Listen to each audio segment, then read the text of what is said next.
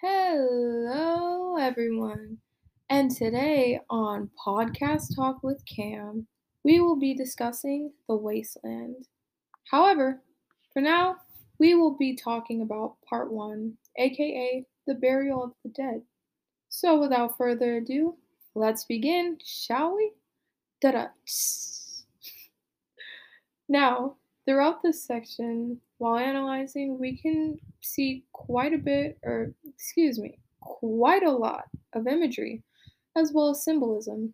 The line, winter kept us warm, seems very normal, right? Right? Nothing too deep to look into, but why is it that we started off with April being the cruelest month? March definitely exists, but that's not the point. Anyways, is it because spring typically occurs in the month of April and the weather and overall environments contradict each other? Winter itself being a time where everyone wants to snuggle up real warm and keep away from the cold, and the time of year where there's tons of joy and jolly. While spring, although it might not be as hot as it is during the summer, people definitely like to feel cool or maybe even cold and do almost the complete opposite from what they would maybe do during the winter. Lilacs out ooh, lilacs out of the dead land, a kind of flower that is bright and youthful, blooming in a place in which it's the complete opposite. You know? What's up with that? What's up with all these opposing lines, huh? Hmm.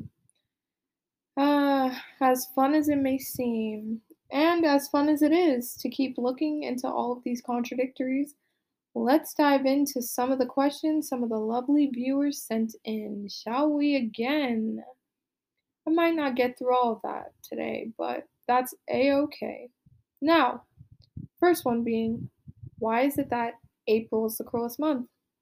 Lovely question sent in from one of the lovely viewers listening from home. Ah, yes. Why is April the cruelest month? I didn't quite answer it earlier. But going back to our previous discussion, April is right after winter.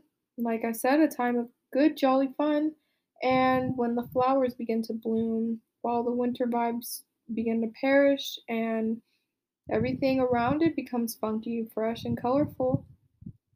Mm-hmm. Now, question number two. Who is Madame Sosostris?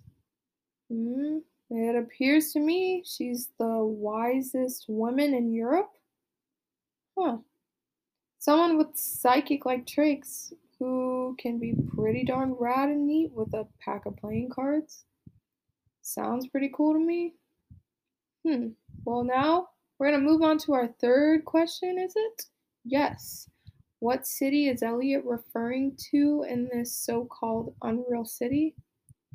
Just realized I did air quotes for Unreal City and no one could physically see me. Ha ha. Ah, yeah.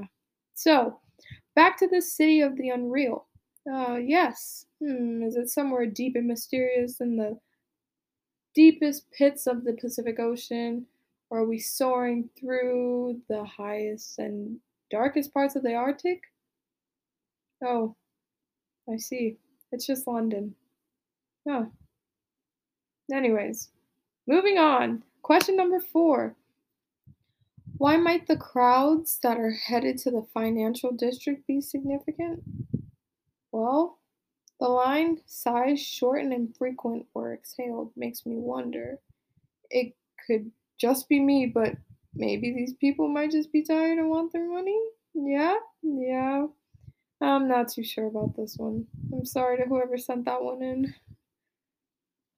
Now for our fifth question. Sent in, uh, yes, our second to last question for the day. Is there a single narrative voice in part one of the poem? I myself personally think there's multiple, especially with how we began to introduce new people. Yeah. Now, sorry to make things awkward for the viewers at home. For our last question, drum roll, please. What is the impact of this? And for the anonymous sender who sent that in, I think that is all up to you and whoever's interpreting this poem. Look at the time. Well, thank you guys for all turn Thank you guys for all tuning in from the comfort of your own homes, places of employment, education, supermarkets, wherever. This has been another podcast talk with Cam, and we are signing off.